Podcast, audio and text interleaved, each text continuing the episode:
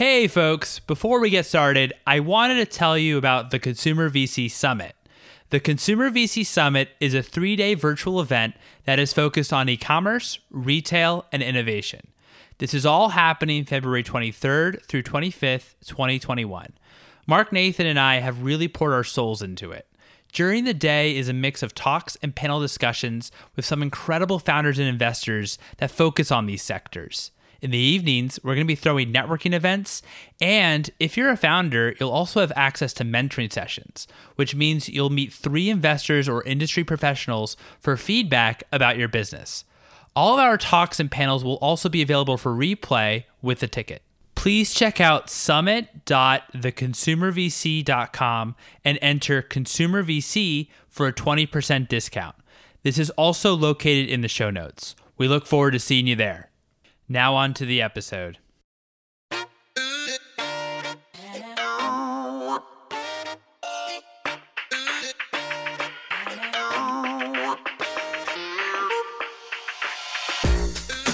Hello, and welcome to the Consumer VC. I am your host, Mike Gelb, and on this show, we talk about the world of venture capital pertaining to consumer facing startups. That's both consumer technology and physical goods. We're interested in learning what the world's leading VCs look for in founders and opportunities, as well as learning from venture backed B2C founders who have grown their businesses to incredible heights. Thank you, Ezra Galston, for introing me to today's guest, Nikhil Basu Trivedi. Nikhil previously was the managing director of Shasta Ventures and writes The Next Big Thing which is an awesome online publication that I highly recommend you check out. Some of his investments include Literati, Tally, Canva, Farmer's Dog, and The Pill Club. His focus has been on consumer, particularly consumer subscription business models, which was the main focus in today's conversation. In the show notes, we have links to his three essays about consumer subscription, which I highly recommend you check out. Without further ado, here's Nikhil.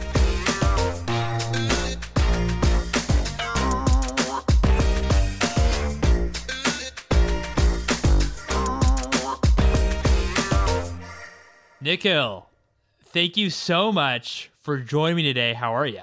I'm well, thanks, Mike. Thanks so much for having me.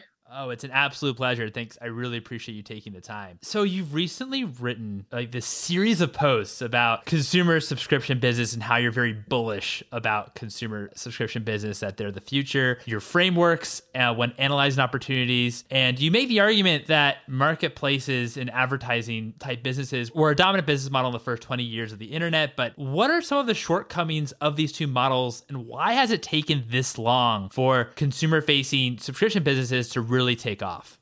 Yeah, it's a great question, Mike. You know, as you mentioned in my post about consumer subscriptions, I wrote about how subscriptions have become the dominant business model of the internet today, but that hasn't been the case for that long. And so if you look at the huge consumer businesses that have been built over the last 20 years, a bunch of them are advertising based businesses and a few of them are marketplace business models. Now, I think there are shortcomings to each of those models. If you take advertising, for instance, there can often be a lack of alignment between the business's objective of generating revenue and maximizing revenue and the consumer's objective of having an amazing consumer experience. And so if you think about, you know, platforms like Facebook, you know, I think one could reasonably argue that the ads have actually been detrimental to the end user experience, particularly as you consider privacy, you know, the data usage required for businesses like Facebook to serve up targeted ads. So I think that lack of alignment is the core issue with the advertising business model. And then on marketplaces, I think the big shortcoming is just the cold start problem. They take a long time to get to scale, to scale both supply and demand. And they also take a lot of capital to scale both supply and demand. With subscriptions, I think what was challenging up until the last probably five to 10 years is that the payment rails weren't built such that both businesses and consumers could really trust the subscription to work and to not, you know, cheat either side. And so that's been a key enabler. And I think compared to the advertising business model, for instance, there's really strong alignment with the subscription business model between a consumer and the business. That makes a lot of sense. Thanks so much for explaining it. And I really, by the way, enjoyed reading all three of your pieces about this. And uh, you talk in one of your pieces about your 10 factors framework, which we're going to be including links to as well as your website as well in the show notes. But what's one factor that you think is often overlooked when founders are thinking about starting a subscription business? Yeah, uh, it's a great question, Mike. So, real quick on the 10 factors, you know, I described 10 factors to consider when you evaluate a consumer subscription business. And those 10 factors are number one, is it a must have versus a nice to have? Number two, is it an existing recurring behavior versus a new recurring behavior? Number three, conversion from free tier or trial to paid subscriber. Number four, the subscription gross profit. Number five, the cohort retention. Number six, the payback period. Number seven, the total addressable market for the Act One, which is the initial subscription offering. Number eight, the attachment and bundling potential to Act Two, Act Three, and beyond. Number nine, win back potential number 10 network effects. And the reason I just wanted to lay those out quickly for your listeners is all 10 of these factors are important. And the reason I wrote the post was that I believe you have to take into account sort of all 10 of them as you build one of these businesses or as you think about investing in one of these businesses. Now, to your question of which one of them is perhaps the most overlooked, I think for a venture backable consumer subscription business. The one that is perhaps most overlooked is so that transition from the initial subscription offering, the Act One, to the Act Two and the Act Three and beyond. I think a lot of people think about that initial wedge of, of what their subscription business is going to be. But in reality, when you think about most successful consumer subscription businesses, they've had an Act Two, they've had an Act Three. And I think the sooner you start to think about that, the better off you'll be as both the builder of one of these businesses and as an investor in them.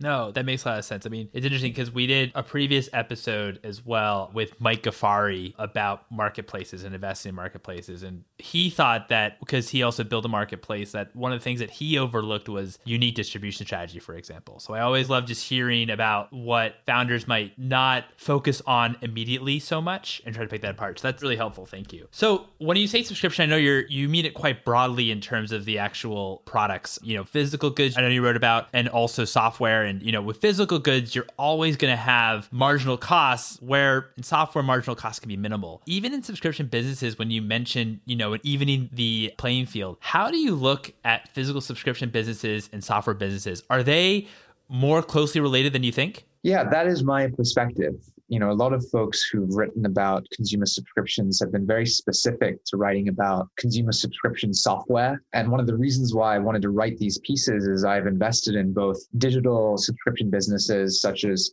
Canva, Class Dojo, at Shasta, we invested in Zwift and a number of others, as well as physical subscription businesses. You know, the third part of my subscription series is about the farmer's dog, which is this fresh pet food investment that I led at the Series A in 2017, which offers a physical product delivered to folks as a subscription. And in my experience, there are actually a lot of similarities between these two different types of subscription businesses, physical and digital. And so, you know, I think that's perhaps something that I believe that others don't. And even when you think about a characteristic such as gross margins and marginal cost, interestingly, if you look at Netflix, which is arguably the greatest sort of pure consumer subscription business and, and course, a digital subscription business, Netflix's gross margins are in sort of the 40% range, which actually make them lower than the gross margins of a number of physical subscription businesses. Now, the difference is that Netflix has a zero marginal cost of adding a new subscriber because a lot of their cost is fixed versus variable. So that is a difference. But my argument is that both physical and digital subscription businesses can be enormous businesses and, and you know venture scale outcomes. No, absolutely. I mean, it reminds me of a conversation I had previously with uh, Sunny Dhillon at uh, Signia Partners, and what he was saying how he thinks that, for example, like the beauty industry is very much overlooked, where and he compared it almost to a SaaS company in terms of margins, because in beauty you can get up to like eighty percent when it comes to margins. So I certainly agree with your sentiments. By the way, one other thing to mention on this is if you look at a business like Amazon, right, which started in physical items in a category like books, which is consumable and, and quite recurring in nature. The fascinating thing about consumer businesses today is that they can be both physical and digital. You know, look at Peloton too, which is a hybrid, you know, physical and digital subscription. And so I just think the lines are blurring enough that I wanted to, to speak about both through these pieces. Absolutely. It makes a lot of sense. And I wanted to also touch on as well and about how you see important something that I think about is the freemium model versus the trial period, focusing, I guess, mainly on like software businesses per se. What are some questions that founders should ask him or herself to help decide what would be best option in terms of trying to give a potential customer an idea or a touch point with their business? Yeah, look, I think this question of freemium versus free trial is a really important question. And at some point, I think I should probably write a post on this. And I'm sure someone else has written a high quality one on it. But to me, the first question, the actually more important question is do you offer anything for free at all? You know, because for a lot of businesses, dangling something out for free can actually lead to a very different consumer psychology than if everything is just gated and paid. And so I, I think probably the more important question is do you offer anything for free? And I think a lot of entrepreneurs don't think maybe hard enough about that question because once you offer something for free, it's actually very hard to sort of remove that and go back. And then on freemium versus free trial specifically, to me, the big question is does the trial and the time limit accomplish something by sort of limiting the duration of which you get to try something out? And then for freemium, I think the key question you have to have as a builder of one of these consumer subscription businesses is are there a clear enough set of features to justify the difference between the free version of the product and the paid version of the product? And I think a good example is something like Spotify, where the free version is advertising based based. And so the justification is actually there's a revenue model there. So it's justified from a business standpoint. It's not as great of a consumer experience. And so the premium version can be easily justified for the consumer. And I think you have to have a very, very clear understanding of what that difference is. Yeah, that makes a lot of sense. Thanks for touching on it. Wanted, wanted to also touch on too, going a little off script here about pricing as well and how you think about pricing because and I actually heard this that they got me thinking about it on a podcast episode on Invest Like the Best, which I absolutely love that podcast. I forget the guest's name, but they touches on how in a subscription business, if an entrepreneur comes to you and says, or a founder comes to you and a company's scaling, we're able to increase prices and we haven't seen a big churn rate. In some ways, that's obviously a good thing, but as well, that means that maybe then there's not as much growth in terms of new customers wanting your business and you're actually almost limited by growth. I was just curious on how you think about price increase when it comes to subscription. Well, I think the best subscription businesses have a lot of pricing power, right? They're such a must have. They become so fundamental to a consumer's needs, such that they have the ability to increase prices. And I think, again, you know, Netflix is best in class here, where, you know, they've, they've done multiple price increases over the years. They've been sort of very deliberate about their pricing strategy.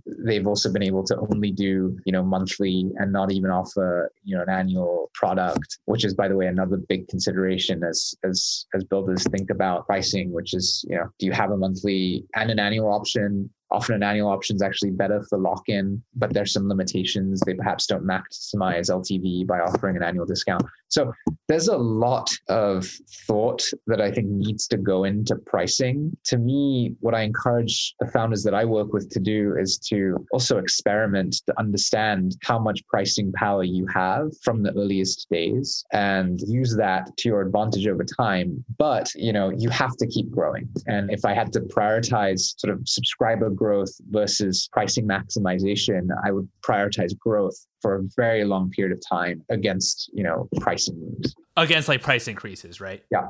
Got it. And in terms of the early stages, what are some of the ways, creative ways that entrepreneurs can test their pricing? a number of founders that I've worked with on this have just, you know, one day decided to raise prices across the board. You know, it depends on the type of subscription product you have. You know, in some cases, you are able to sort of isolate a test group and, you know, do an A B test on pricing. You can certainly test conversion very simply without even locking folks into a higher price before you change it. So there's a number of different ways. Again, maybe something that I should write about down the road.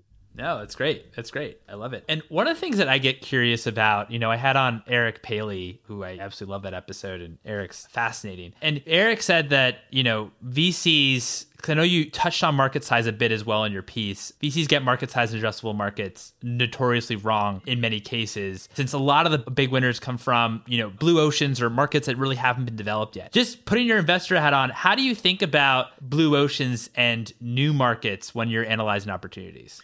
Yeah, look, I think first of all, Eric is absolutely right. When I look at some of the mistakes that I've made, that I've seen others make, probably the hardest thing to gauge in the early stages is just how big a market's going to be 10 years from now which is when you actually are getting to an outcome for a lot of venture backed businesses. And the very best companies create their own markets and sort of create their own opportunity to enable the market to be big enough to build a really big business. And so, what I look for is if there are rabid signs of customer love, you know, from the earliest stages, if some of those key factors that I discuss in the middle of the 10 factors post, such as subscription annual gross profit being high, a cohort retention being high, payback period being low, if those things are present, then the market could actually surprise you on the upside at how big it is. And that's kind of how I've tried to invest at the Series A stage in consumer subscription businesses, where, look, the Farmer's Dog, which I talked about in the third piece in the series, is a great example of a company that a lot of people overlooked based on market size in the early days, including, you know, my own partnership had the most pushback for me in that area. The reality is that there were so many early, early signs of product market fit. And today, their Act One business in fresh human grade pet food has scaled to hundreds of millions in revenue. And that premium segment of the market, the healthy segment of the market, has grown as well during that period by a significant amount. And so if you look at examples like the farmer's dog, if you look at examples like Peloton, I think what you'll find is that the market could have been overlooked size wise in the earliest days, but there was so much customer love. And that's kind of what created the huge opportunity.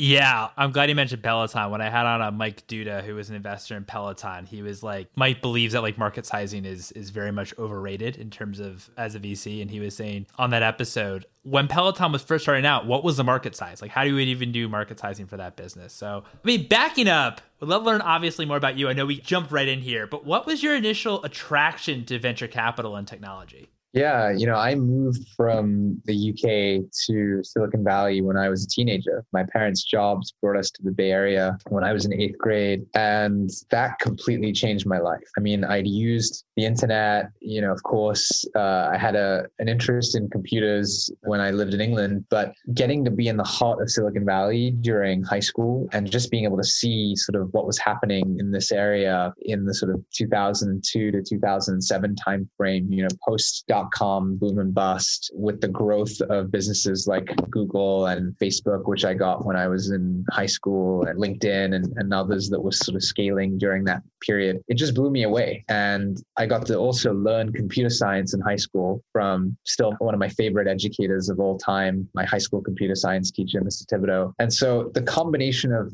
learning CS in, in high school, being in Silicon Valley in the heart of it, you know, got me excited to start working on startups from basically day one in college. That's awesome. Thanks for giving us a glimpse about that transformative experience about moving from London to uh, Silicon Valley. You know, during these times of COVID, everyone's remote. How important do you think nowadays it is for a founder to actually be in Silicon Valley? I think it's changed so fundamentally, you know, in the in the 18 years since I first arrived in Silicon Valley to today. And so to answer your question directly, I, I think it's less important than ever before because there are success examples everywhere you look. You know, there are some phenomenal technology businesses being built in every corner of the world. And the amazing thing is that the democratization of information, which used to be sort of siloed in Silicon Valley and in a few other places, has just been incredible over the last decade in particular. I mean, even when I was working on a startup during college, there were not that many blog posts about sort of all the things to do and not to do as a founder from the earliest stages. I mean, there was barely any talk of product market fit, for instance, and now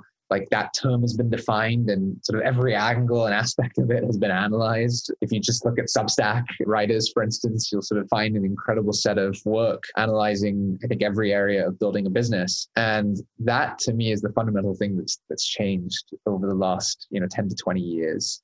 And it means that anyone anywhere can build a high growth, massive technology business.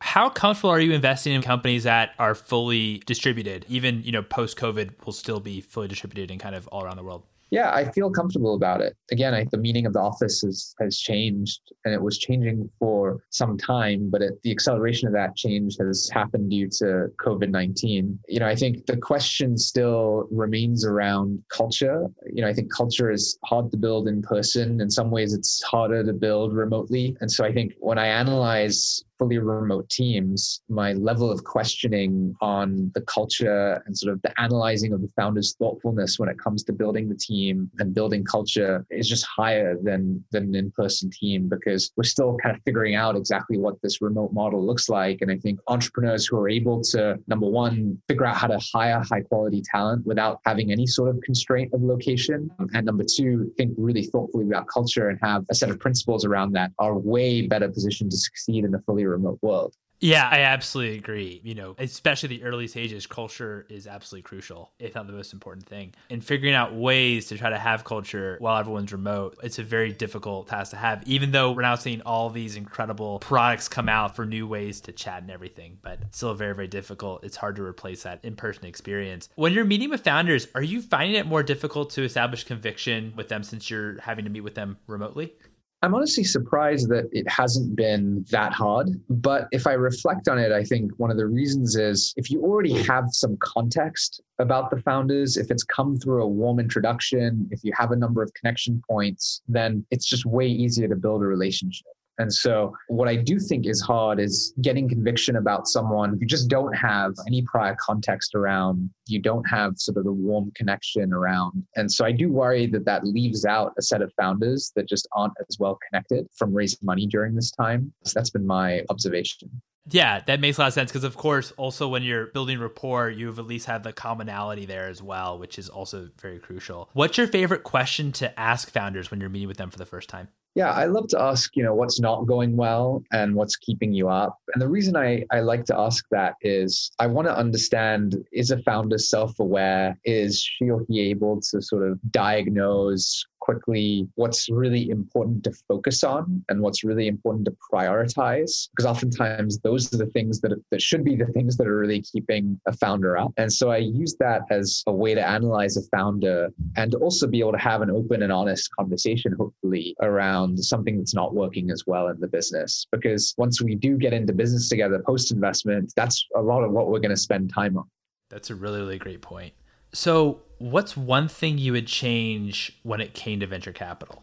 I think that the main thing that I hope to change and have some legacy around, you know, 20 plus years from now is diversity and inclusivity in our in our industry. You know, I think we certainly need more underrepresented minorities in venture capital. We should be a gender equal industry. And I hope that 20 plus years from now, I've had an impact on this and made it more diverse and more inclusive. So that's the number one thing that I hope to change.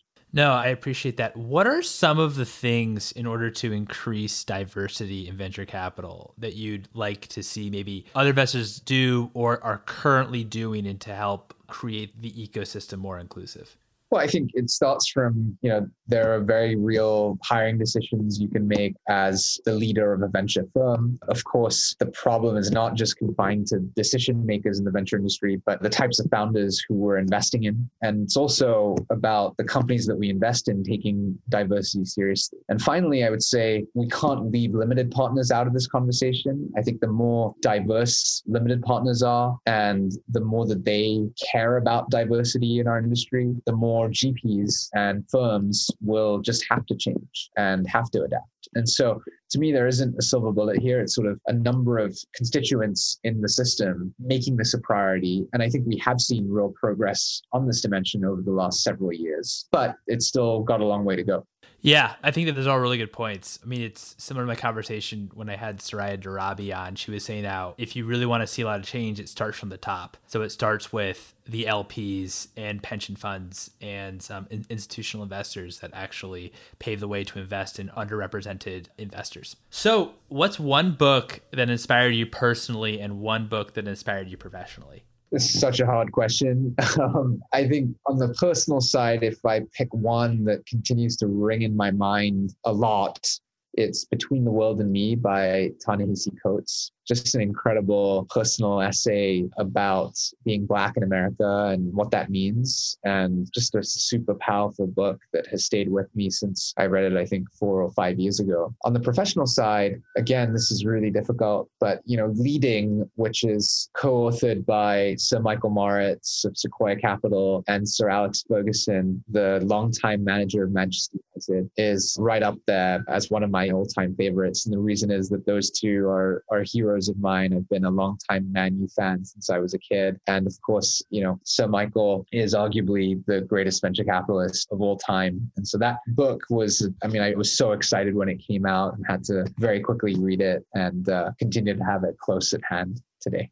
No, thanks so much for mentioning. I'm a big Tottenham Hotspur fan, so uh, I know. I, I, I know. Having a good season. Yeah, I know. I, I know we gave you some trouble. I think last weekend, yeah, but um, that was painful. That was really.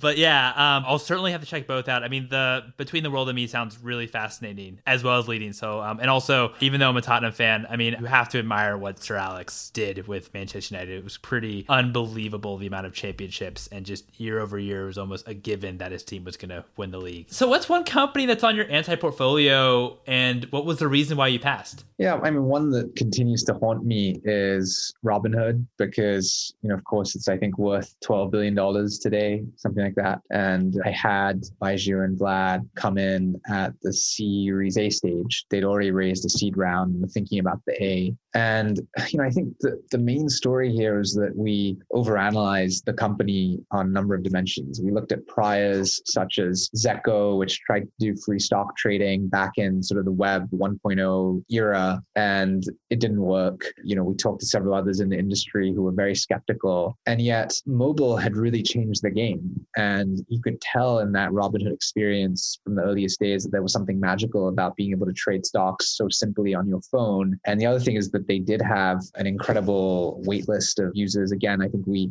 we discounted that because it was just a waitlist versus hundreds of thousands of existing active users. But it turned out that that waitlist demand was real. It turned out that mobile was really a game changer. It also turned out that they were able to have a business model over time, which was another question that we had in the earliest days. And they've just executed supremely well. So hats off to them. And, and it's obviously one that I regret not having done.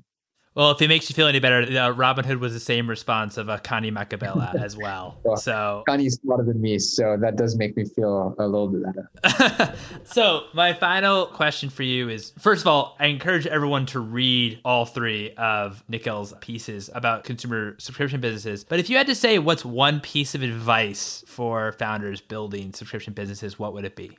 I'll cheat, I think, and try to give two. So the first is I think there isn't one silver bullet. As I mentioned earlier, the reason I wrote this post is that I think every single one of these factors is really important. And, you know, you can't just only think about one. You've got to think about all. And these businesses take time to build, they take a lot of iteration, they take a lot of creativity. And so that's why I wanted to put this set of factors out there. But if you really pressed me on, hey, like, what's that one thing that you have to think about. You know, I continue to come back to retention and a business's potential to have customers for decades as the single most important factor to consider with, with these businesses. And it's hard to sometimes tell if that's going to be the case in the early days. But I think you, as a founder building one of these companies, has to believe you're building something that can live with people for 10, 20, 30 years if you get it right. And I think if you have that mentality from the earliest days, you have a high probability at, at success. No, I think that those are really great points. There's not a one size fit all for really any business. And I appreciate you always, the founder has to be looking about this as the long term and not the short term. So that's that is really helpful. Well, Nikhil, this has been such a pleasure. Thank you so much for your time. This has been fun. Thanks a lot, Mike. Thanks for having me and keep doing great work. Really love your your podcast. And there you have it. It was such a pleasure chatting with Nikhil. I highly recommend following him on Twitter, NBT, as well as checking out his amazing blog, The Next Big Thing. If you could please leave a review on the Apple Podcast app as it helps other folks find it, that would really be helpful. If you have a question you'd like to hear VCs or founders answer on the show, you can DM me and follow me on Twitter at Mike Gelb. You can also follow for episode announcements at Consumer VC. For all episodes, please visit theconsumervc.com. Thanks again for listening, folks, and please stay safe.